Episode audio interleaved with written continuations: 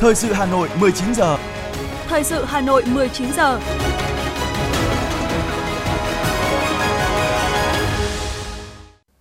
Quang Minh và Thu Minh xin được đồng hành cùng quý thính giả trong 45 phút của chương trình thời sự tối nay, ngày 18 tháng 11 năm 2022. Chương trình có những nội dung chính sau đây. Tổng Bí thư Nguyễn Phú Trọng chủ trì họp thường trực Ban chỉ đạo Trung ương về phòng chống tham nhũng tiêu cực. Hà Nội tháo gỡ khó khăn, thúc đẩy sản xuất kinh doanh. Hà Nội trả lời kiến nghị về cho phép nâng tầng công trình nhà ở riêng lẻ. Tối nay, Hà Nội tuyên dương thủ khoa xuất sắc năm 2022. Phần tin thế giới có những thông tin, kết quả bất ngờ và quan trọng nhất của hội nghị thượng đỉnh G20. Trái chợ ở Moscow, hàng hóa của người Việt bị thiệt hại và sau đây là nội dung chi tiết.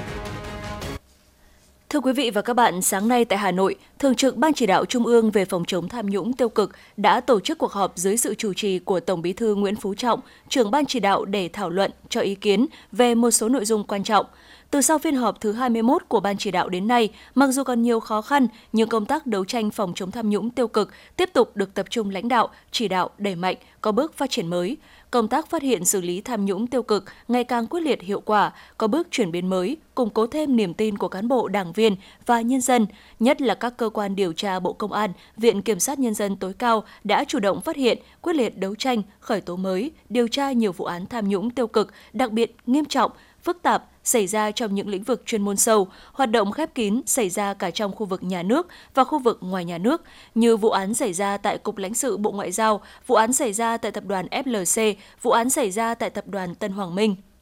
đã khởi tố điều tra 15 cán bộ cấp cao thuộc diện Bộ Chính trị, Ban Bí thư quản lý, trong đó có 4 ủy viên, nguyên ủy viên Trung ương Đảng là Bộ trưởng, nguyên Bộ trưởng, Bí thư, nguyên Bí thư tỉnh ủy, biểu dương đánh giá cao những kết quả nổi bật rất rõ nét trong công tác đấu tranh phòng chống tham nhũng tiêu cực thời gian qua. Tổng Bí thư Nguyễn Phú Trọng nêu rõ, trong đấu tranh phòng chống tham nhũng tiêu cực phải làm quyết liệt và đồng bộ giữa xây và chống, giữa xây dựng hoàn thiện thể chế để bịt kín những kẽ hở, lỗ hổng với việc thực hiện các giải pháp phòng ngừa tham nhũng, giữa tăng cường kiểm tra giám sát, thanh tra, kiểm toán để phát hiện tham nhũng tiêu cực,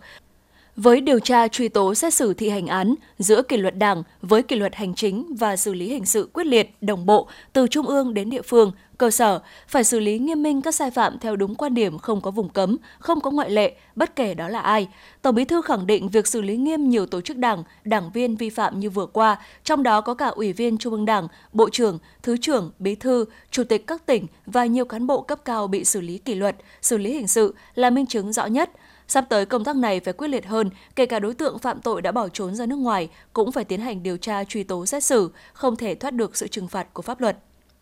Đề cập về nhiệm vụ thời gian tới, Tổng Bí thư Nguyễn Phú Trọng yêu cầu các cấp ủy, tổ chức đảng, cơ quan chức năng tiếp tục đẩy mạnh kiên quyết kiên trì không dừng không nghỉ, càng đẩy mạnh đấu tranh phòng chống tham nhũng tiêu cực thì Đảng càng được củng cố, tăng cường niềm tin của nhân dân đối với Đảng, nhà nước và chế độ, làm cho bộ máy trong sạch, siết chặt kỷ luật kỷ cương, góp phần quan trọng thúc đẩy phát triển kinh tế xã hội, giữ vững ổn định chính trị, tăng cường quốc phòng an ninh đối ngoại, đồng thời bác bỏ luận điệu sai trái của các thế lực thù địch chống đối cho rằng đấu tranh phòng chống tham nhũng xử lý cán bộ đảng viên là đấu đá nội bộ, là phe cánh làm nhụt chí của những người khác. Cũng tại cuộc họp, Thường trực Ban chỉ đạo đã thống nhất bổ sung 3 vụ việc vào diện Ban chỉ đạo theo dõi, chỉ đạo, bao gồm vụ việc sai phạm xảy ra tại dự án tổ hợp công trình hỗn hợp thương mại, dịch vụ, khách sạn, nhà ở, trường học ở 423 Minh Khai, Hai Bà Trưng, Hà Nội, vụ việc sai phạm trong cổ phần hóa tại Tổng công ty Tín Nghĩa Đồng Nai, vụ việc sai phạm xảy ra tại dự án khu dân cư Tân Thịnh tại xã Đồi 61, huyện Trảng Bom, Đồng Nai. Sáng nay, tại Trung tâm Hội nghị Quốc gia Queen Sirikit, thủ đô Bangkok, Thái Lan, Hội nghị lần thứ 29, các nhà lãnh đạo kinh tế của Diễn đàn Hợp tác Kinh tế Châu Á-Thái Bình Dương APEC đã khai mạc với sự tham dự của lãnh đạo cấp cao, trường đoàn của 21 nền kinh tế thành viên APEC. Chủ tịch nước Nguyễn Xuân Phúc đã dẫn đầu đoàn đại biểu cấp cao Việt Nam tham dự hội nghị và các hoạt động có liên quan. Phát biểu tại thảo luận về tăng trưởng bền vững, bao trùm và cân bằng, Chủ tịch nước Nguyễn Xuân Phúc nhận định châu Á Thái Bình Dương bước sang giai đoạn phát triển mới, APEC cần đi đầu về thúc đẩy mô hình tăng trưởng cân bằng, bao trùm và bền vững, hỗ trợ các nền kinh tế chuyển đổi xanh, chuyển đổi số thành công. Chủ tịch nước cũng chia sẻ chủ trương của Việt Nam về chuyển đổi số quốc gia, phát triển nền kinh tế xanh, kinh tế tuần hoàn với người dân là trung tâm, chủ thể và mục tiêu cao nhất của phát triển. Khẳng định Việt Nam đang nỗ lực để thực hiện về biến đổi khí hậu và mong muốn nhận được sự hỗ trợ của cộng đồng quốc tế và các thành viên APEC.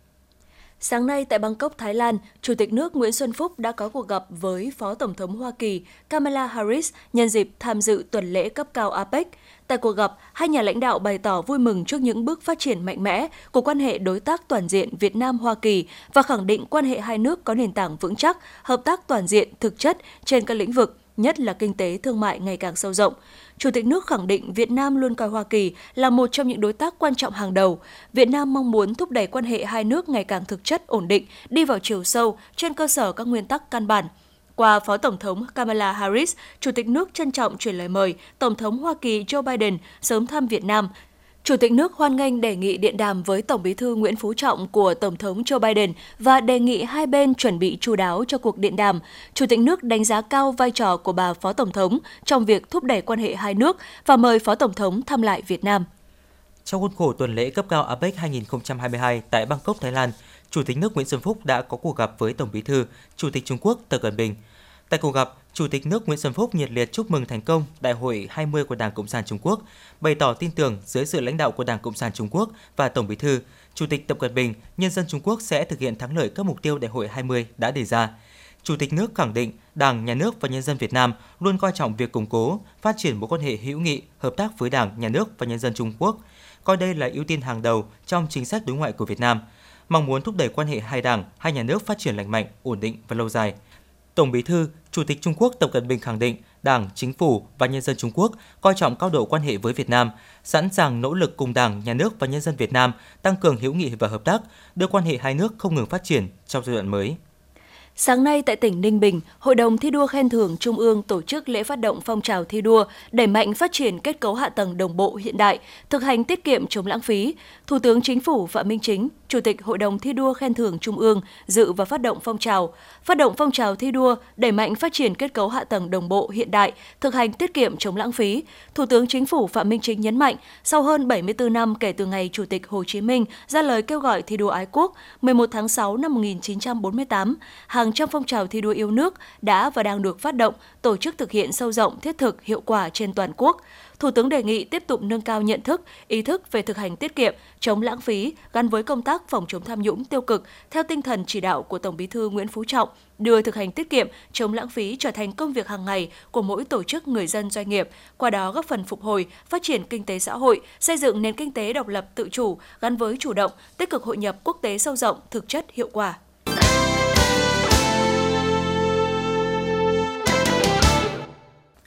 Thưa quý vị và các bạn, trong thời gian vừa qua, các mặt công tác nghiệp vụ tiếp tục được Cục An ninh mạng và Phòng chống tội phạm sử dụng công nghệ cao quan tâm chỉ đạo, tạo sự chuyển biến rõ rệt cả về chất và lượng, kịp thời nhận diện, đánh giá những vấn đề phức tạp nổi lên trong không gian mạng để chủ động phòng ngừa, đấu tranh, xử lý hiệu quả. Tuy nhiên, trong bối cảnh tình hình trên thế giới, khu vực và trong nước diễn biến phức tạp, bên cạnh những thời cơ thuận lợi, công tác đảm bảo an ninh mạng và phòng chống tội phạm sử dụng công nghệ cao cũng gặp nhiều khó khăn và thách thức – Tại kỳ họp thứ tư Quốc hội khóa 15, thảo luận về công tác phòng chống tội phạm và vi phạm pháp luật của chính phủ năm 2022, các đại biểu cho rằng để việc phòng chống tội phạm công nghệ cao hiệu quả, cần đầu tư công nghệ hiện đại. Cho ý kiến về báo cáo công tác phòng chống tội phạm và vi phạm pháp luật của chính phủ năm 2022, đánh giá cao về những giải pháp nâng cao hiệu quả trong hoạt động đấu tranh phòng chống tội phạm của Bộ trưởng Bộ Công an trình bày trước Quốc hội. Một số đại biểu kỳ vọng những giải pháp này cần được giải quyết mạnh mẽ hơn, đặc biệt với nhóm tội phạm sử dụng công nghệ cao. Ông Dương Ngọc Hải, đại biểu Quốc hội thành phố Hồ Chí Minh và ông Nguyễn Chu Hồi, đại biểu Quốc hội thành phố Hải Phòng cho biết. Ngoài cái giải pháp à, từ cái à, ngành công an, những giải pháp à, mang tính nghiệp vụ để làm sao mà tăng cường cái công tác điều tra khám phá án, xử lý các loại tội phạm này thì các cái giải pháp từ chính phủ, từ Bộ Thông tin Truyền thông để là làm sao mà à, chúng ta có những giải pháp để mà xóa những cái sim rác, những cái sim mà quảng cáo về cái hoạt động cho vay, hoạt động ờ, tín dụng đen à, hoặc là chúng ta có những cái biện pháp để mà buộc những cái à, nhà mạng họ sẽ kiểm soát được cái mạng xã hội. Mình muốn kiểm soát được các cái tội phạm mà đã lợi dụng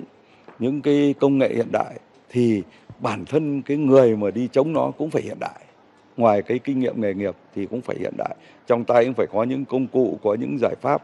cũng bằng công nghệ để mà khắc chế nó chứ nếu không thì công nghệ cao mà dùng cái kinh nghiệm chủ nghĩa ờ, đoán giả đoán non thì không được trong thời gian qua, tội phạm lừa đảo chiếm đoạt tài sản qua mạng có chiều hướng gia tăng, gây bức xúc trong xã hội. Thực tế, việc điều tra khám phá loại tội phạm này chiếm tỷ lệ thấp và thường kéo dài. Các đại biểu chỉ rõ có nhiều nguyên nhân dẫn đến tình trạng này, song nguyên nhân chủ yếu vẫn là căn bản tình trạng quản lý sử dụng các tài khoản của các cá nhân, các tổ chức tín dụng chưa được chặt chẽ. Việc mua bán các tài khoản vẫn diễn ra công khai trên các mạng xã hội, dùng giấy chứng minh nhân dân giả để mua tài khoản, sau đó bán kiếm lời. Công tác quản lý của các tổ chức tín dụng trong việc phát hành các tài khoản cũng chưa chặt chẽ. Chính vì lý do trên, các đối tượng phạm tội đã sử dụng các tài khoản này để chuyển tiền nhằm hợp pháp hóa đồng tiền sau khi chiếm đoạt. Ngoài ra, việc cơ quan điều tra điều tra loại tội phạm này cũng rất khó khăn bởi các chủ tài khoản ở các địa chỉ các tỉnh khác nhau, bản thân các chủ tài khoản không biết ai đang sử dụng tài khoản của mình. Chính vì vậy, việc điều tra thường không xác định được bị can dẫn đến vụ án kéo dài phải tạm đình chỉ. Phân tích làm rõ hơn thực trạng tội phạm mạng và sử dụng công nghệ cao, nhiều đại biểu cho biết những mối đe dọa an ninh phi truyền thống trên không gian mạng, nền tảng số, nguy cơ về mất an toàn thông tin đang có chiều hướng gia tăng, trở thành mối đe dọa trực tiếp tới sự ổn định phát triển của không ít quốc gia. Theo thống kê của Cục An toàn Thông tin, trong quý 1 năm 2021 đã có tổng số 1.271 cuộc tấn công mạng gây ra sự cố nhằm vào các hệ thống thông tin tại Việt Nam, với các phương thức như tấn công cải mã độc, tấn công lừa đảo, tấn công thay đổi giao diện – theo đại biểu, tình trạng dò dỉ dữ liệu người dùng hiện nay vẫn chưa được kiểm soát. Nhiều trang mạng trong nước và quốc tế vẫn liên tục giao bán dữ liệu chứa thông tin về căn cước công dân số, điện thoại, thư điện tử của hàng triệu người Việt Nam. Bên cạnh đó, việc đầu tư vào các sản phẩm bảo mật, diệt virus, quản trị văn phòng vẫn dừng ở các con số khiêm tốn.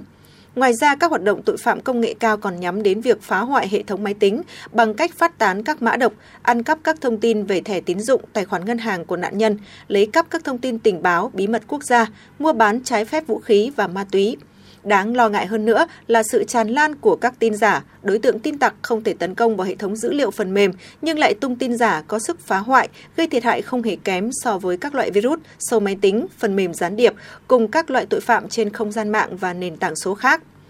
Một vấn đề nan giải khác mà đại biểu nêu là các tổ chức tội phạm về ma túy, cờ bạc, khiêu dâm, mua bán người đang coi không gian mạng là môi trường kinh doanh kiếm lợi và dễ dàng che đậy hành vi phạm tội. Kiến nghị giải pháp cho vấn đề này, ông Dương Khắc Mai, đại biểu Quốc hội tỉnh Đắk Nông cho biết. Những cái giải pháp mà Bộ trưởng đề ra thì cũng khá toàn diện rồi, nhưng mà tôi đề nghị là cần phải quyết liệt hơn để làm sao ấy là đảm bảo cho bảo vệ người dân từ sớm từ xa, đầu tư một cách đồng bộ về à, nhân lực, về nguồn lực đặc biệt là về công nghệ để kiểm soát chặt chẽ ờ, trên không gian mạng. Để góp phần hạn chế phòng chống tội phạm mạng, tội phạm công nghệ cao, các đại biểu kiến nghị chính phủ, các bộ ngành, tổ chức cá nhân có liên quan cần quan tâm một số giải pháp như tiếp tục ban hành chính sách, biện pháp cụ thể đảm bảo an ninh trật tự trong phát triển các lĩnh vực khoa học công nghệ nhằm phòng chống tội phạm sử dụng công nghệ cao. Trong đó có quy định chi tiết một số điều về luật an ninh mạng và các văn bản hướng dẫn chỉ đạo của Thủ tướng, của Chính phủ có giải pháp nâng cao nhận thức của nhân dân, nhận thức cho nhân viên, người tiêu dùng, bộ phận chuyên trách về an toàn thông tin, đào tạo huấn luyện đội ngũ chuyên trách, đồng thời nâng cao ý thức sử dụng các dịch vụ thông tin, nhất là nguồn thông tin từ nước ngoài, nâng cao khả năng nhận biết, tiếp nhận thông tin, khả năng tự vệ, miễn dịch trước những thông tin độc hại đối với sinh viên, học sinh về nguy cơ yếu tố đe dọa an toàn thông tin. Cùng với đó, cần phân tách các vùng mạng và có phương án bảo vệ riêng. Mỗi vùng mạng thiết lập và bảo vệ các kết nối VPN, thiết lập hệ thống phòng chống xâm nhập cho các vùng thông tin xác thực mạnh và chữ ký số.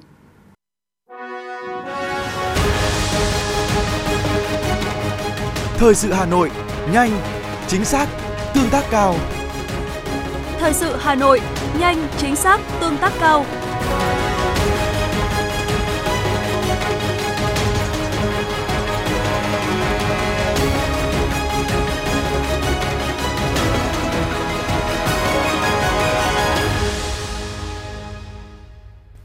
Sáng nay, chủ trì và thay mặt Ban Thường vụ Thành ủy kết luận hội nghị cho ý kiến về báo cáo tình hình thực hiện kế hoạch phát triển kinh tế xã hội năm 2022 và kế hoạch phát triển kinh tế xã hội năm 2023. Đồng chí Đinh Tiến Dũng, Ủy viên Bộ Chính trị, Bí thư Thành ủy, Trường đoàn đại biểu Quốc hội thành phố Hà Nội nhấn mạnh, năm 2023, nhiệm vụ trọng tâm bao phủ là phải tháo gỡ khó khăn, thúc đẩy sản xuất kinh doanh, tiếp tục thực hiện chủ đề kỳ cương trách nhiệm, hành động sáng tạo phát triển nhằm siết chặt hơn nữa kỷ cương hành chính để thúc đẩy quyết liệt thực hiện các nhiệm vụ quan trọng, các dự án trọng tâm trọng điểm. Sau khi nghe các ý kiến thảo luận, thay mặt Ban Thường vụ Thành ủy kết luận, Bí thư Thành ủy Đinh Tiến Dũng nhấn mạnh, tiền đề quan trọng để thủ đô đạt được những kết quả tích cực như trên là thành phố đã chủ động cụ thể hóa sự lãnh đạo chỉ đạo của Trung ương, nổi bật là thực hiện nhuần nhuyễn nhiệm vụ thích ứng an toàn, thiết lập trạng thái bình thường mới, mở cửa hoàn toàn để phục hồi phát triển kinh tế từ giữa tháng 3 năm 2022. Công tác lãnh đạo chỉ đạo của cấp ủy, quản lý điều hành của chính quyền sâu sát, phù hợp với thực tiễn, tạo sự thống nhất đồng bộ từ thành phố xuống cơ sở, từ trong đảng, chính quyền tới cán bộ, đảng viên và nhân dân. Lưu ý bối cảnh tình hình và dự báo những khó khăn thách thức to lớn đặt ra trong năm 2023, người đứng đầu Đảng bộ thành phố nêu rõ, vừa qua Hà Nội đã đẩy mạnh phân cấp nhưng cũng mới chỉ là bước đầu và tới đây còn phải làm mạnh hơn nữa. Đồng chí đề nghị trước hết phân cấp ủy quyền phải thực chất, các cơ quan thực hiện phải quy trình hóa cụ thể, rõ trách nhiệm để tránh đùn đẩy né tránh, phải gắn với siết chặt kỷ cương hành chính, kỷ luật ngân sách, Kết luận về chủ trương nhiệm vụ điều chỉnh tổng thể quy hoạch chung xây dựng thủ đô Hà Nội đến năm 2030, tầm nhìn đến năm 2050, Bí thư Thành ủy Đinh Tiến Dũng chỉ đạo Ban cán sự Đảng Ủy ban nhân dân thành phố tiếp thu đầy đủ các ý kiến tại hội nghị để hoàn thiện nội dung báo cáo trình cấp có thẩm quyền xem xét cho ý kiến, trong đó cần lưu ý bám sát một số vấn đề quan trọng đặc trưng, đặc thù của thủ đô Hà Nội đã được nêu đậm nét trong nghị quyết số 15 của Bộ Chính trị và phải tính toán khoa học, xác định phương án sức tải tối đa về dân số của hệ thống hạ tầng đô thị của thủ đô để có phương án quy hoạch tương xứng, phù hợp đáp ứng được yêu cầu nhiệm vụ phát triển bền vững lâu dài của thủ đô. Sáng nay, Ban Thường vụ Thành ủy Hà Nội đã họp cho ý kiến về chủ trương, nhiệm vụ điều chỉnh tổng thể quy hoạch chung xây dựng thủ đô Hà Nội đến năm 2030, tầm nhìn đến năm 2050. Chủ trì hội nghị có các đồng chí, Ủy viên Bộ Chính trị, Bí thư Thành ủy, Trường đoàn đại biểu Quốc hội thành phố Đinh Tiến Dũng, Ủy viên Trung ương Đảng, Phó Bí thư Thường trực Thành ủy Nguyễn Thị Tuyến, Ủy viên Trung ương Đảng, Phó Bí thư Thành ủy, Chủ tịch Ủy ban nhân dân thành phố Trần Sĩ Thanh, Phó Bí thư Thành ủy, Chủ tịch Hội đồng nhân dân thành phố Nguyễn Ngọc Tuấn và Phó Bí thư Thành ủy Nguyễn Văn Phong. Thay mặt Ban Thường vụ Thành ủy kết luận nội dung này, đồng chí Đinh Tiến Dũng chỉ đạo Ban cán sự Đảng, Ủy ban nhân dân thành phố tiếp thu đầy đủ để hoàn thiện nội dung báo cáo trình cấp có thẩm quyền xem xét cho ý kiến. Trong đó cần lưu ý một số vấn đề quan trọng như cần làm rõ nổi bật quan điểm, mục tiêu, phương hướng và từng nội dung bên trong của quy hoạch chung xây dựng thủ đô đến năm 2030, tầm nhìn đến năm 2050. Từ đó làm rõ bảo tồn khu vực nào phát triển ra sao, phải tính toán khoa học, chính xác về dân số cơ học của thành phố hiện nay, dự báo khả năng gia tăng trong tương lai cũng như xác định phương án sức tải tối đa về dân số của hệ thống hạ tầng đô thị để có phương án quy hoạch tương xứng, phù hợp, đáp ứng được yêu cầu, nhiệm vụ phát triển bền vững lâu dài của thủ đô khắc phục những bất cập về quá tải hạ tầng giao thông, hạ tầng xã hội hiện nay, tập trung quy hoạch thật tốt các tuyến đường vành đai, các trục hướng tâm, cân đối giữa quy hoạch đô thị và nông thôn, làm đậm hơn rõ nét tính chất đối ngoại hội nhập quốc tế trong quy hoạch, bổ sung công trình văn hóa đã được nêu trong nghị quyết số 15 của Bộ Chính trị, các nội dung liên quan đến cải tạo chung cư cũ, nhà tái định cư, quy hoạch hai bên tuyến đường như thế nào. Bí thư Thành ủy Đinh Tiến Dũng nhấn mạnh, quy hoạch chung xây dựng thủ đô Hà Nội đến năm 2030, tầm nhìn đến năm 2050 có ý nghĩa rất quan trọng việc điều chỉnh càng phải cẩn trọng, kỹ lưỡng để đảm bảo tính khả thi lâu dài cho thủ đô phát triển theo mục tiêu. Nhiệm vụ mà nghị quyết đại hội đại biểu lần thứ 17 Đảng bộ thành phố đã đề ra. Chiều nay, Ủy viên Trung ương Đảng, Phó Bí thư Thường trực Thành ủy Nguyễn Thị Tuyến đã chủ trì lễ bế giảng lớp bồi dưỡng cán bộ quy hoạch nguồn Ban chấp hành Đảng bộ thành phố Hà Nội nhiệm kỳ 2025-2030. Dự lễ bế giảng có Phó Bí thư Thành ủy Nguyễn Văn Phong, các đồng chí ủy viên Ban Thường vụ Thành ủy. Được tổ chức từ ngày mùng 7 đến ngày 18 tháng 11 tại trường đào tạo cán bộ Lê Hồng Phong, 91 học viên của khóa học đã hoàn thành toàn bộ khóa học với 18 chuyên đề về kinh nghiệm trong lãnh đạo chỉ đạo thực hiện một số nhiệm vụ trọng tâm của thành phố, kỹ năng lãnh đạo quản lý điều hành thực tiễn. Chúc mừng 91 học viên đã hoàn thành xuất sắc kế hoạch học tập. Chúc mừng 8 đồng chí học viên đã có thành tích xuất sắc trong học tập và rèn luyện được Ban Thường vụ Thành ủy tặng bằng khen trong lễ bế giảng. Ủy viên Trung ương Đảng, Phó Bí thư Thường trực Thành ủy Nguyễn Thị Tuyến khẳng định, 91 đồng chí học viên hôm nay sẽ là nguồn cán bộ kế cận chất lượng cao, là nguồn cán bộ quan trọng để xây dựng đội ngũ cán bộ lãnh đạo, quản lý chủ chốt khóa 18 của thành phố và sẽ là những đồng chí đóng vai trò quan trọng vào sự nghiệp xây dựng và phát triển thủ đô Hà Nội trong các nhiệm kỳ tới. Thường trực Thành ủy nhấn mạnh, nhiệm vụ thời gian tới của thành phố rất nặng nề, do đó đồng chí Phó Bí thư Thường trực Thành ủy mong muốn các đồng chí học viên tiếp tục nỗ lực phấn đấu, rèn luyện, thường xuyên trao dồi tu dưỡng đạo đức cách mạng, thực sự là những tấm gương sáng về phẩm chất chính trị, tư tưởng, đạo đức lối sống, tác phong, chủ động tích cực vận dụng sáng tạo hiệu quả những kiến thức đã được trang bị vào thực tiễn công tác, góp phần hoàn thành tốt hơn nhiệm vụ được giao, xứng đáng với sự tin tưởng quan tâm của Thành ủy, Ban Thường vụ Thành ủy và lãnh đạo thành phố với kỳ vọng của Đảng bộ, chính quyền và nhân dân thủ đô. Nhân kỷ niệm 40 năm Ngày Nhà giáo Việt Nam, ngày 20 tháng 11 năm 1982, ngày 20 tháng 11 năm 2022, sáng nay, đồng chí Nguyễn Thị Tuyến, Ủy viên Trung ương Đảng, Phó Bí thư Thường trực Thành ủy Hà Nội đã đến thăm, chúc mừng Học viện Chính trị Quốc gia Hồ Chí Minh. Tiếp đoàn có giáo sư tiến sĩ Nguyễn Xuân Thắng, Ủy viên Bộ Chính trị, Giám đốc Học viện Chính trị Quốc gia Hồ Chí Minh, Chủ tịch Hội đồng Lý luận Trung ương. Thay mặt lãnh đạo thành phố Hà Nội, Phó Bí thư Thường trực Thành ủy Nguyễn Thị Tuyến gửi lời chúc mừng tốt đẹp nhất đến các cán bộ, giảng viên, nhân viên Học viện Chính trị Quốc gia Hồ Chí Minh nhân kỷ niệm 40 năm Ngày Nhà giáo Việt Nam. Thường trực Thành ủy nhấn mạnh, Học viện Chính trị Quốc gia Hồ Chí Minh là cơ sở đào tạo lý luận chính trị lớn của cả nước. Nhiều năm vừa qua, công tác đào tạo, bồi dưỡng cán bộ của Đảng bộ thành phố Hà Nội luôn nhận được sự quan tâm, giúp đỡ của ban giám đốc và các giảng viên của học viện hầu hết cán bộ thuộc diện Ban Thường vụ Thành ủy Hà Nội quản lý đều được đào tạo, bồi dưỡng tại học viện và có bước trưởng thành sau khi học tập tại học viện. Phó Bí thư Thường trực Thành ủy Nguyễn Thị Tuyến bày tỏ mong muốn thời gian tới, thành phố sẽ tiếp tục nhận được sự quan tâm, hỗ trợ của các giảng viên Học viện Chính trị Quốc gia Hồ Chí Minh để hoàn thành tốt những nhiệm vụ được Trung ương giao, xứng đáng với vai trò, vị thế của thủ đô. Trân trọng cảm ơn tình cảm của lãnh đạo thành phố Hà Nội, Giám đốc Học viện Chính trị Quốc gia Hồ Chí Minh Nguyễn Xuân Thắng tin tưởng, mong muốn thời gian tới, Hà Nội sẽ là địa phương đi đầu trong công tác đào tạo cán bộ. Học viện Chính trị Quốc gia Hồ Chí Minh sẽ tiếp tục đồng hành, hỗ trợ cùng thành phố Hà Nội hoàn thành các nhiệm vụ quan trọng của thủ đô, đặc biệt là trong công tác đào tạo lý luận chính trị.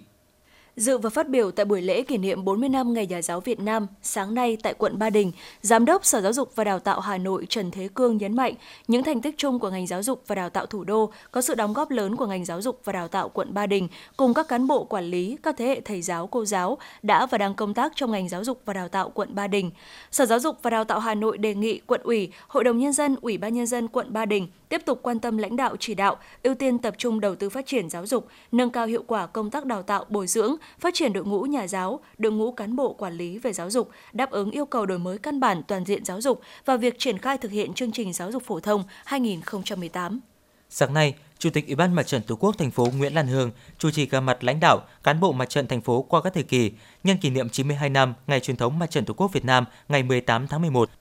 Tại buổi gặp mặt, trân trọng cảm ơn các thế hệ cán bộ mặt trận đã luôn dõi theo, cổ vũ động viên. Đồng chí Nguyễn Lan Hương khẳng định những kinh nghiệm, ý kiến quý báu của các bác đã góp phần bồi đắp truyền thống tự hào mặt trận thủ đô để nhân dân thêm hiểu, tin yêu công tác mặt trận. Phát huy truyền thống vẻ vang, đội ngũ cán bộ mặt trận thủ đô nhiệm kỳ thứ 17 luôn nhận thức sâu sắc, trách nhiệm, thường xuyên đổi mới nội dung phương thức hoạt động, phát huy vai trò trung tâm khối đại đoàn kết, xây dựng tổ chức mặt trận thủ đô vững mạnh, phát huy sức mạnh tinh thần đoàn kết, sáng tạo của các tầng lớp nhân dân tham gia xây dựng thủ đô văn hiến, văn minh và hiện đại. Cũng nhân dịp này, Mặt trận thành phố đã trao tặng kỷ niệm trương vì sự nghiệp đại đoàn kết toàn dân tộc cho 4 cá nhân và trao giải hội thi thuyết trình nâng cao kỹ năng, chuyên môn nghiệp vụ của đội ngũ cán bộ mặt trận duyện quy hoạch.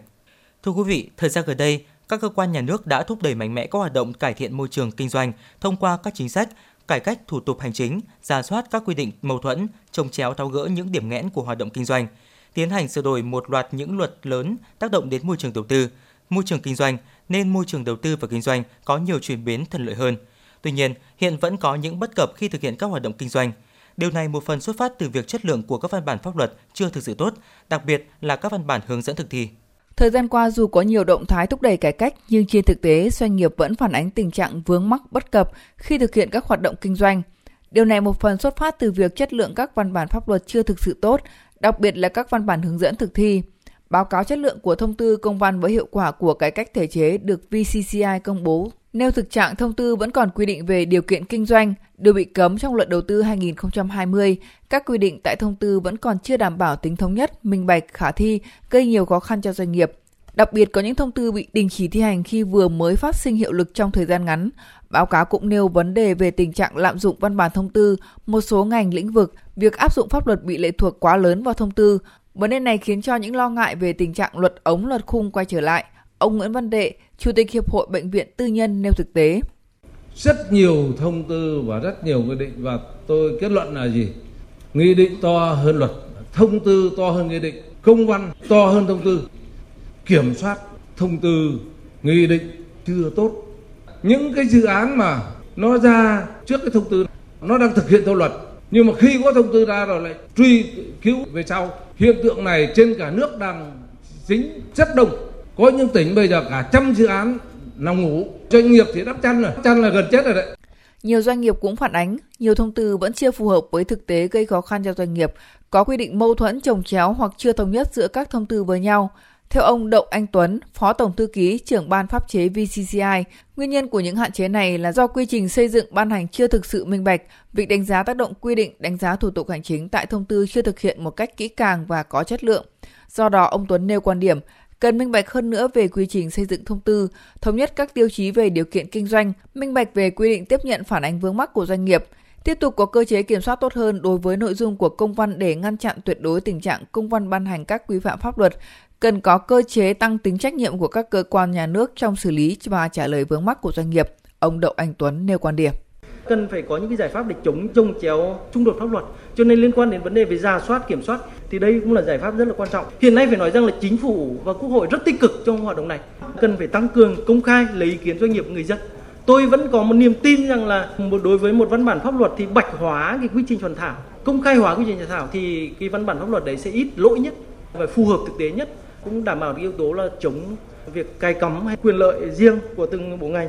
Theo đại diện Viện Khoa học Pháp lý Bộ Tư pháp, pháp luật là thành tố vô cùng quan trọng trong môi trường đầu tư kinh doanh. Trong góc nhìn của mình, cộng đồng doanh nghiệp luôn mong muốn pháp luật được các cơ quan có thẩm quyền của nhà nước ban hành có chất lượng tốt nhất, tôn trọng tối đa quyền tự do kinh doanh, đồng thời bảo đảm lợi ích chung của quốc gia, dân tộc, lợi ích của cộng đồng. Để khắc phục những hạn chế và nâng cao chất lượng văn bản quy phạm pháp luật, các cơ quan nhà nước có thẩm quyền cần tuân thủ đúng và đầy đủ các nguyên tắc quy trình ban hành văn bản quy phạm pháp luật được quy định trong luật ban hành văn bản quy phạm pháp luật năm 2015, sửa đổi bổ sung năm 2020. Trong đó cần ưu tiên đầu tư cho công tác phân tích, đánh giá tác động chính sách trong quy trình xây dựng văn bản pháp luật, đồng thời cần tăng cường tham vấn đối tượng chịu tác động nhất là tham vấn người dân doanh nghiệp là đối tượng chịu sự tác động nâng cao hiệu quả của hoạt động này để tiếng nói của người dân, cộng đồng doanh nghiệp cùng những tiếng nói tâm huyết trách nhiệm của chuyên gia, nhà hoạt động thực tiễn đến gần hơn các cơ quan ra quyết sách, qua đó góp phần bảo đảm hơi thở của cuộc sống đầy đủ hơn vào nội dung văn bản quy phạm pháp luật.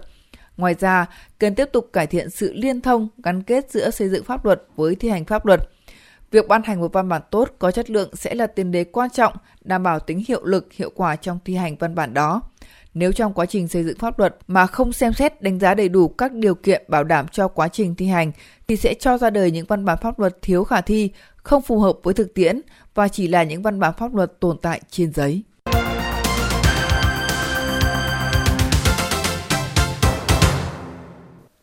Trả lời kiến nghị của cử tri, đề nghị thành phố Hà Nội xem xét kiến nghị với chính phủ cho phép điều chỉnh chiều cao tầng đối với công trình nhà ở riêng lẻ tại các khu nhà ở hiện có, nằm ngoài khu vực bảo tồn, khu di tích lịch sử văn hóa, phù hợp về mục đích sử dụng đất theo quy hoạch phân khu để tạo điều kiện cho các hộ gia đình đang gặp khó khăn về nhà ở. Ủy ban nhân dân thành phố Hà Nội cho biết, chiều cao của các công trình nhà ở riêng lẻ trên địa bàn thành phố được xác định trên cơ sở chỉ tiêu khống chế của quy hoạch khu vực phù hợp với quy chuẩn xây dựng Việt Nam, tiêu chuẩn thiết kế chuyên ngành. Theo đó, tầng cao công trình nhà ở riêng lẻ được xác định cao không quá 6 tầng. Với kiến nghị của cử tri, trong các trường hợp cụ thể, Ủy ban nhân dân thành phố sẽ xem xét giao Sở Quy hoạch Kiến trúc nghiên cứu về chỉ tiêu tầng cao cụ thể của nhà ở riêng lẻ trên nguyên tắc bảo đảm quyền lợi của người dân cũng như đáp ứng được định hướng chung của quy hoạch thành phố, tuân thủ quy chuẩn, tiêu chuẩn hiện hành, bảo đảm mỹ quan đô thị.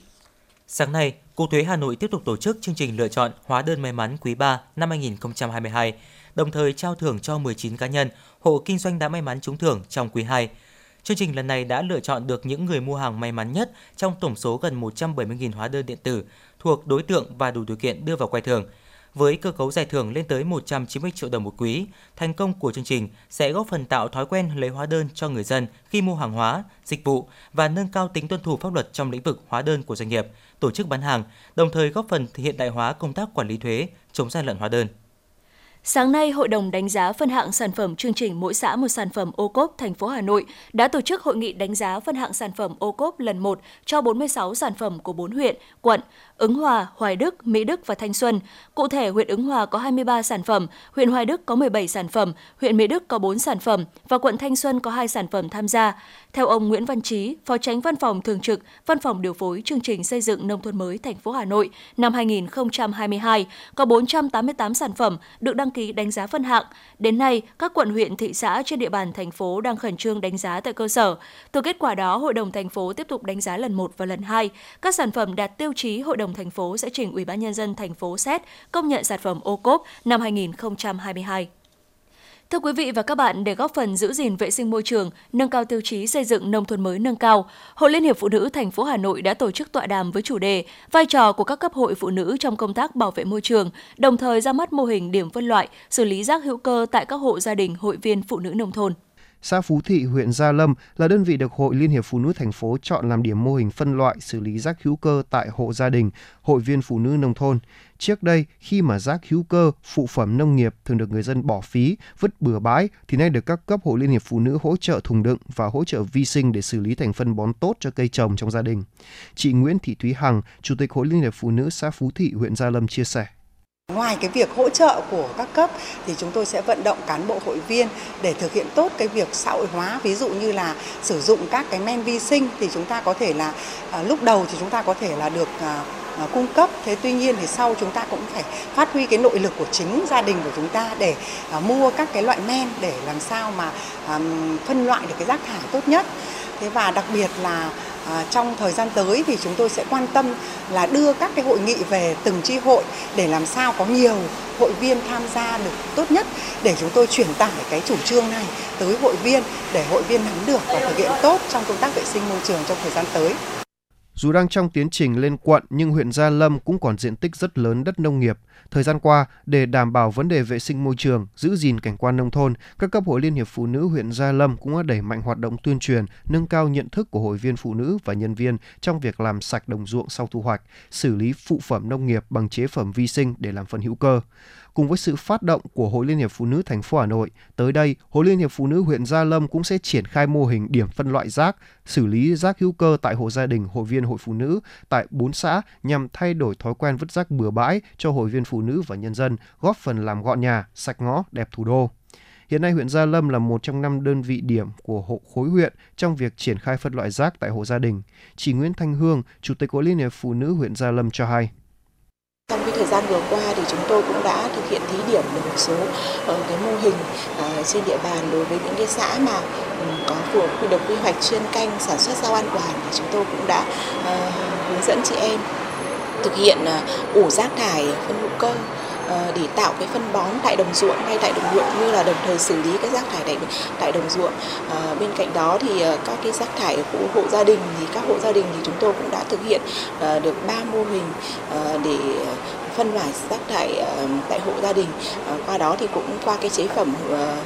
hữu cơ, phân hữu cơ thì chúng tôi cũng phân loại và xử lý bước đầu có hiệu quả. Và trong cái thời gian tới đây thì chắc chắn là hai cái mô hình này sẽ được gia lâm nhân rộng ờ, trên địa bàn toàn huyện trong cái thời gian tới xuất phát từ nhận thức về vai trò trách nhiệm của người phụ nữ và tổ chức hội trong việc chủ động tham gia giải quyết những vấn đề môi trường của thành phố. Nhiều năm qua, Hội Liên hiệp Phụ nữ thành phố Hà Nội đã thực hiện có hiệu quả các hoạt động bảo vệ môi trường, thu hút được sự tham gia của đông đảo hội viên phụ nữ. Nổi bật là các cấp hội đã sáng tạo, đổi mới các phương thức truyền thông, nâng cao nhận thức, xây dựng được nhiều mô hình, cách làm hay, có sức lan tỏa sâu rộng trong cộng đồng như biến điểm rác thải thành vườn hoa phụ nữ tự quản, đoạn đường tuyến phố Bích Họa nở hoa do phụ nữ tự quản,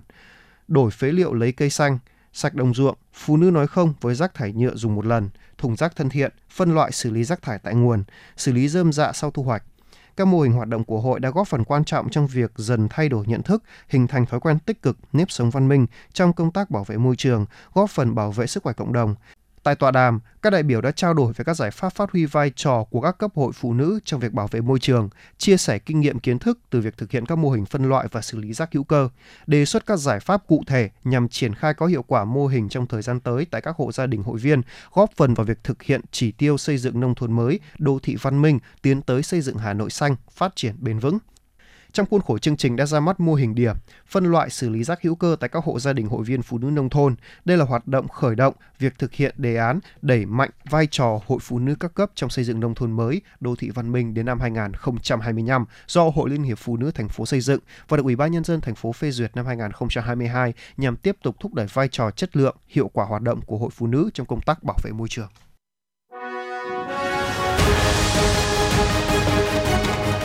Thời sự Hà Nội, nhanh, chính xác, tương tác cao. Thời sự Hà Nội, nhanh, chính xác, tương tác cao.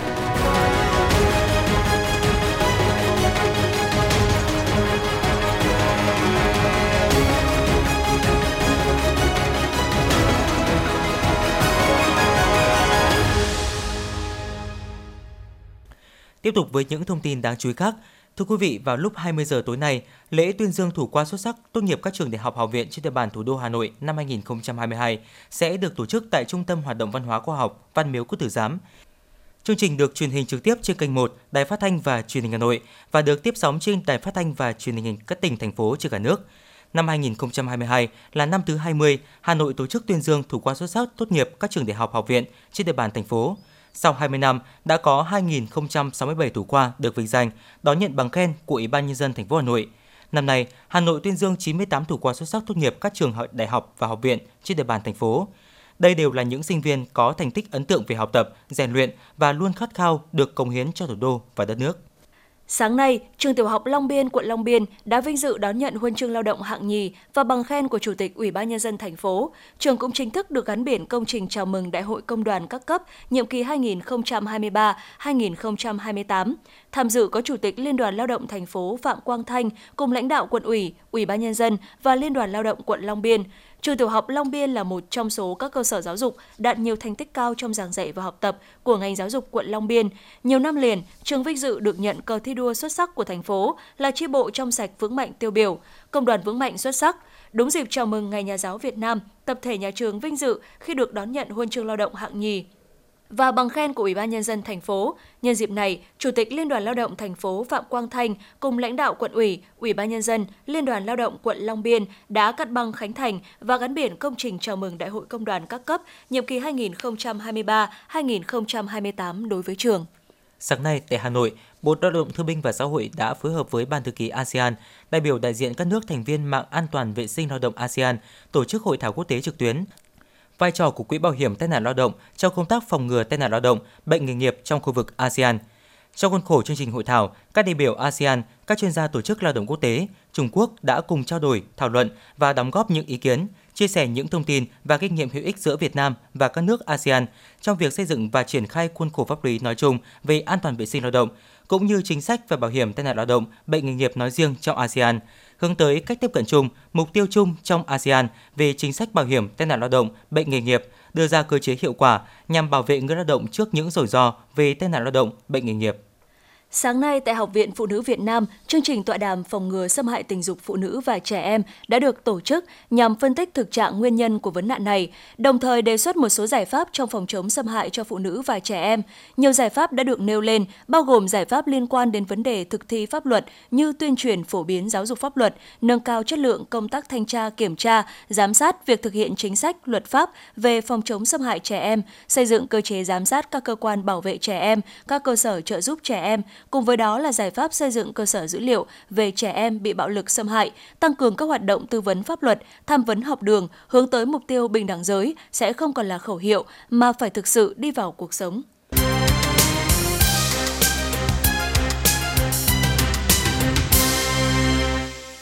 Xin được chuyển sang những thông tin thế giới. Thưa quý vị, sau 5 tiếng búa đánh dấu hội nghị thượng đỉnh nhóm các nền kinh tế phát triển và mới nổi hàng đầu thế giới G20 lần thứ 17 tại Bali chính thức khép lại, Tổng thống Indonesia Joko Widodo có thể tuyên bố quốc gia Đông Nam Á này đã hoàn thành cương vị Chủ tịch G20 năm 2022. Thành công của hội nghị trong việc thu hẹp bất đồng, hướng tới đồng thuận, đề xuất cách thức giải quyết một loạt vấn đề nan giải toàn cầu một lần nữa cho thấy vai trò quan trọng của G20 trong việc dẫn dắt thế giới vượt qua những cuộc khủng hoảng hướng tới phục hồi bền vững.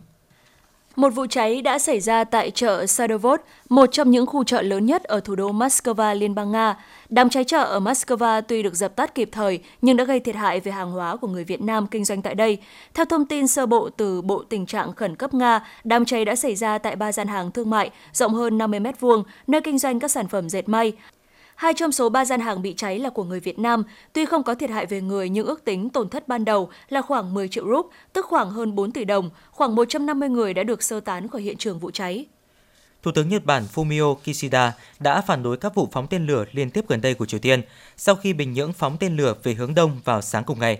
Phát biểu với báo giới bên lề tuần lễ cấp cao Diễn đàn Hợp tác Kinh tế Châu Á-Thái Bình Dương APEC năm 2022 tại Bangkok, Thái Lan, Thủ tướng Kishida cho biết tên lửa mới nhất dường như đã rơi xuống vùng đặc quyền kinh tế của Nhật Bản, phía tây đảo Hokkaido ở cực bắc nước này. Hiện tại chưa ghi nhận thiệt hại do vụ phóng gây ra. Tổ chức Y tế Thế giới WHO kêu gọi tài trợ khẩn cấp để hỗ trợ ứng phó với dịch Ebola ở Uganda và chuẩn bị công tác chống dịch tại các nước láng giềng. Phát biểu khi kết thúc chuyến thăm 3 ngày tới Uganda, Giám đốc khu vực châu Phi của WHO, bà Mashidiso Moeti cho biết cơ quan này chỉ mới huy động được 20% trong số 88,2 triệu đô la Mỹ cần thiết để hỗ trợ các nỗ lực chống dịch Ebola. Đến nay, Uganda đã xác nhận tổng cộng 141 ca mắc bệnh và 22 ca nghi mắc Ebola, trong đó có 55 ca tử vong. Ngoài ra, còn có 22 ca tử vong khác bị nghi ngờ có liên quan đến Ebola. Văn phòng khu vực châu Phi của WHO đã cử 80 chuyên gia hỗ trợ phản ứng nhanh cùng với các chuyên gia y tế Uganda đẩy mạnh các nỗ lực phòng chống và kiểm soát dịch bệnh. Hôm nay, hội nghị lần thứ 27 các bên tham gia Công ước khung của Liên Hợp Quốc về biến đổi khí hậu bước vào ngày làm việc cuối cùng. Tuy nhiên, đến nay vẫn còn nhiều vấn đề chưa đạt được sự đồng thuận chung. Một trong những vấn đề quan trọng nhất là tăng cường hỗ trợ tài chính đầy đủ để giải quyết vấn đề tổn thất và thiệt hại tại những nước đang phát triển. Tuy nhiên, các kết quả đầy tham vọng về vấn đề tài chính vẫn chưa được thành hiện thực và các bên đang né tránh đưa ra những quyết định chính trị khó khăn. Tòa án Hà Lan đã tuyên án tù trung thân đối với ba người đàn ông, gồm hai người Nga và một người Ukraine, vì vai trò của họ trong vụ máy bay MH17 bị trúng tên lửa và rơi ở miền đông Ukraine vào năm 2014. Một bị cáo khác người Nga đã được tuyên trắng án, những người bị kết án đều bị xét xử vắng mặt. Bộ Ngoại giao Nga đã bác bỏ phán quyết trên, cho rằng tòa án chịu sức ép chưa từng có từ các chính trị gia. Các công tố viên và truyền thông Hà Lan buộc phải ra một phán quyết mang động cơ chính trị. Bộ Ngoại giao Nga cũng cho rằng các công tố viên Hà Lan đã bỏ qua tất cả những bằng chứng cho thấy tên lửa có thể do binh lính Ukraine phóng đi từ vùng lãnh thổ do quân đội chính phủ Ukraine kiểm soát.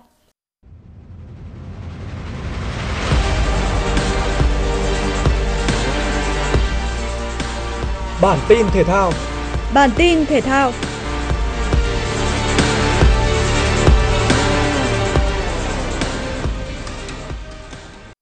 Trước đó, Pau FC đã ra thông báo chấp nhận để Quang Hải về nước cùng đội tuyển Việt Nam đá AFF Cup 2022. Dù vậy, huấn luyện viên Park Hang-seo vẫn phải chờ tới sát ngày AFF Cup 2022 khởi tranh thì mới có được sự phục vụ của Quang Hải. Theo đó, tiền vệ 25 tuổi không thể kịp trở về Việt Nam để đá trận giao hữu giữa Việt Nam và Dortmund vào ngày 30 tháng 11. Bên cạnh đó, tiền vệ số 19 này cũng không thể góp mặt ở trận giao hữu của tuyển Việt Nam vào đầu tháng 12, dự kiến gặp đối thủ Philippines. Trong khoảng thời gian này, Quang Hải tới Thụy Sĩ tập luyện cùng huấn luyện viên thể lực riêng theo chương trình của Pau FC trong 2 tuần nghỉ phép. Sớm nhất là ngày 15 tháng 12, Quang Hải mới có thể trở về Việt Nam hội quân với các đồng đội ở đội tuyển Việt Nam. Trước khi bước vào quãng nghỉ, Quang Hải nhiều khả năng sẽ được ra sân trong trận đấu Pau FC làm khách của US Colombia ở vòng 8 Cúp Quốc gia Pháp diễn ra vào ngày 20 tháng 11 tới, trùng thời điểm khai mạc World Cup 2022. Gặp đối thủ là Nigeria trước thềm World Cup 2022. Huấn viên tuyển Bồ Đào Nha, ông Fernando Santos muốn các học trò có sự chuẩn bị tốt nhất. Việc Ronaldo không thể ra sân vì bị đau dạ dày đã gây đôi chút hụt hẫng cho người hâm mộ tuyển Bồ Đào Nha. Tuy nhiên, màn thể hiện của các tuyển thủ còn lại, đặc biệt là Bruno Fernandes, giúp tuyển Bồ Đào Nha có màn tổng dượt hoàn hảo. Chính tiền vệ này là người mở tỷ số ở phút thứ 9 khi anh tận dụng thành công đường truyền từ đồng đội Andre Silva. Những phút cuối trận lần lượt Bruno Fernandes, Gonzalo Matias và Joao Mario lập công giúp tuyển Bồ Đào Nha ấn định thắng lợi chung cuộc 4-0. Rafael Nadal đã kết thúc chiến dịch ATP Final của mình trong thế ngẩng cao đầu khi tay vợt người Tây Ban Nha thắng Kasparov 7 năm và 7 năm tại trận đấu cuối cùng trong mùa giải 2022. Nadal đã cải thiện lối chơi trong trận đấu này. Anh di chuyển nhiều hơn và liên tục dồn ép Kasparov về hai góc sân. Tay vợt người Tây Ban Nha giành 37 điểm winner so với 19 của Ruth và giành được 93% số điểm sau lần giao bóng đầu tiên để ấn định chiến thắng sau 1 giờ 43 phút và kết thúc mùa giải 2022 của Anh với một thắng lợi. Với việc cả Rafael Nadal và Stefano Tsitsipas không có đủ số điểm cần thiết tại ATP Final, đã tạo điều kiện để Carlos Alcaraz chính thức trở thành tay vợt số 1 của năm 2022, dù anh không thể góp mặt ở giải đấu này vì chấn thương. Carlos Alcaraz cũng chính là tay vợt trẻ nhất kết thúc năm ở vị trí số 1 thế giới, vượt kỷ lục cũ của Leighton Hewitt. Hiện Carlos Alcaraz đang trong quá trình điều trị chấn thương, đồng thời chuẩn bị cho mùa giải 2023. Dự báo thời tiết khu vực Hà Nội đêm 18 ngày 19 tháng 11 năm 2022, trung tâm thành phố Hà Nội có lúc có mưa, nhiệt độ từ 24 đến 29 độ. Quý vị và các bạn vừa nghe chương trình thời sự của Đài Phát thanh và Truyền hình Hà Nội. Chỉ đạo nội dung Nguyễn Kim Khiêm, chỉ đạo sản xuất Nguyễn Tiến Dũng, tổ chức sản xuất Xuân Luyến, chương trình do biên tập viên Minh Thơm, phát thanh viên Quang Minh Thu Minh cùng kỹ thuật viên Quốc Hoàn thực hiện. Thân mến chào tạm biệt.